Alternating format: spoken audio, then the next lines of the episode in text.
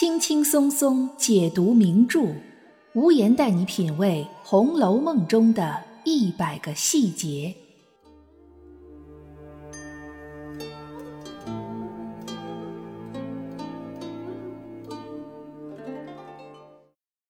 品读细节之美，发现别样红楼。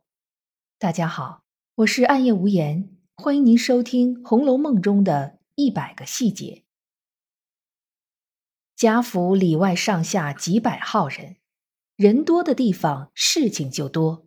俗话说“人多嘴杂”，很多事情就这么不胫而走，在众人之间传了开来，成为了公开的秘密。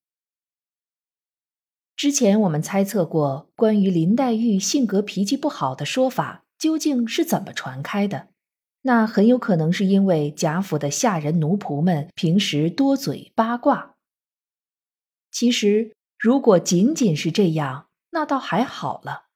可是种种迹象表明，贾府除了八卦爱好者以外，很可能还有可怕的间谍卧底存在。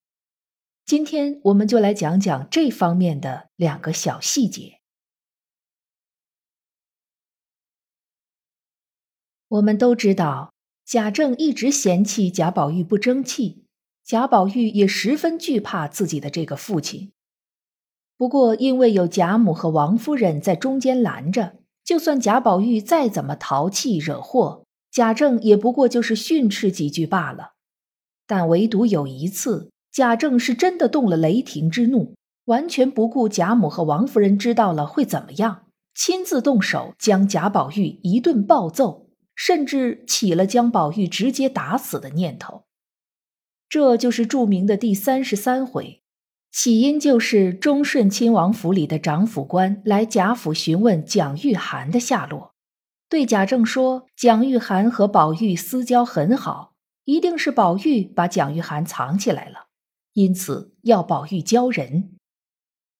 宝玉一开始还想蒙混过关，推说和蒋玉菡不熟，结果忠顺王府的长府官直接祭出了一个大招。指出宝玉此时腰里还系着蒋玉菡的大红汗巾子呢，说不熟，这不是说谎吗？于是宝玉只好说出蒋玉菡在郊外紫檀堡买了房子田地，想必是在那里了。当宝玉听到长府官直接说出汗巾子的事儿时，原文是这么描写的：宝玉听了这话，不觉轰了魂魄。目瞪口呆，心下自私：这话他如何得知？他既连这样机密事都知道了，大约别的瞒他不过，不如打发他去了，免得再说出别的事来。真的，任谁看到这里都会打个冷战。贾宝玉和蒋玉菡互换汗巾子这事儿，发生在第二十八回。当时两个人是借口上洗手间出来，在没人的僻静地方互换的汗巾子。要说唯一的知情人，那就是后来跟着出来的薛蟠了。难不成真的是薛蟠散播出去的？贝明因为总跟着宝玉，这里头的事儿多少知道一些。他认为很可能是薛蟠因为嫉妒吃醋而把这件事儿说了出去。就连薛宝钗知道了，也觉得很有可能是他哥哥无意中说出去的。不过呢，薛蟠这个人虽然浑身上下都是缺点，有一点倒算是好的。假如这事儿真的是他说的，他不会不承认。薛蟠虽然坏，但是蠢，没有那些弯弯绕绕的心眼子。在他身上会存在三种可能性：第一，真的没说。第二，说了会直接承认。第三，说了，但是是无意中说出去的，估计说完他自己也记不得是什么时候，当着哪些人的面儿说出去的。这三种可能性中，第三种的概率是最大的，因为在薛宝钗心里，他老哥薛蟠就是这么个自心纵欲、毫无防范的人。但是说者无心，听者有意。这种发生在私底下的私相授受的事情，被不知什么人传到了忠顺王爷那里。这个人很有可能就是埋伏在贾府的卧底。为什么要说到卧底这么夸张的程度呢？我们想一想，蒋玉菡就算再怎么倾国倾城，再怎么知情识趣，不过就是个戏子。忠顺王爷一人之下，万人之上的地位，怎么就这么离不开一个蒋玉菡呢？竟然还让府里的长府官，也就是大管家亲自来贾府要人，难道不觉得有些大张旗鼓、小题大做了吗？更何况以忠顺王府的权势，要想在本地找一个大活人，至于这么难吗？所以事情其实并不像表面上看起来的那么简单。我们来看看贾政对这件事儿的反应，他是这么说的。该死的奴才！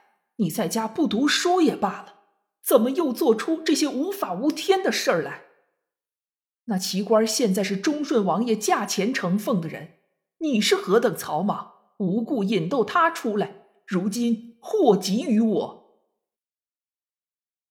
注意“祸及于我”这四个字。贾政认为贾宝玉因为蒋玉菡这件事儿而得罪了忠顺王爷。使得忠顺王爷有了针对贾府的理由和把柄，甚至会在未来给贾府带来灾祸，这才是贾政暴怒的真正原因。而在这暴怒之下，更隐藏着贾政深深的恐惧。忠顺王府也许就埋了眼线在宝玉身边，甚至就在贾府内部，随时准备着将贾府的一举一动向他汇报。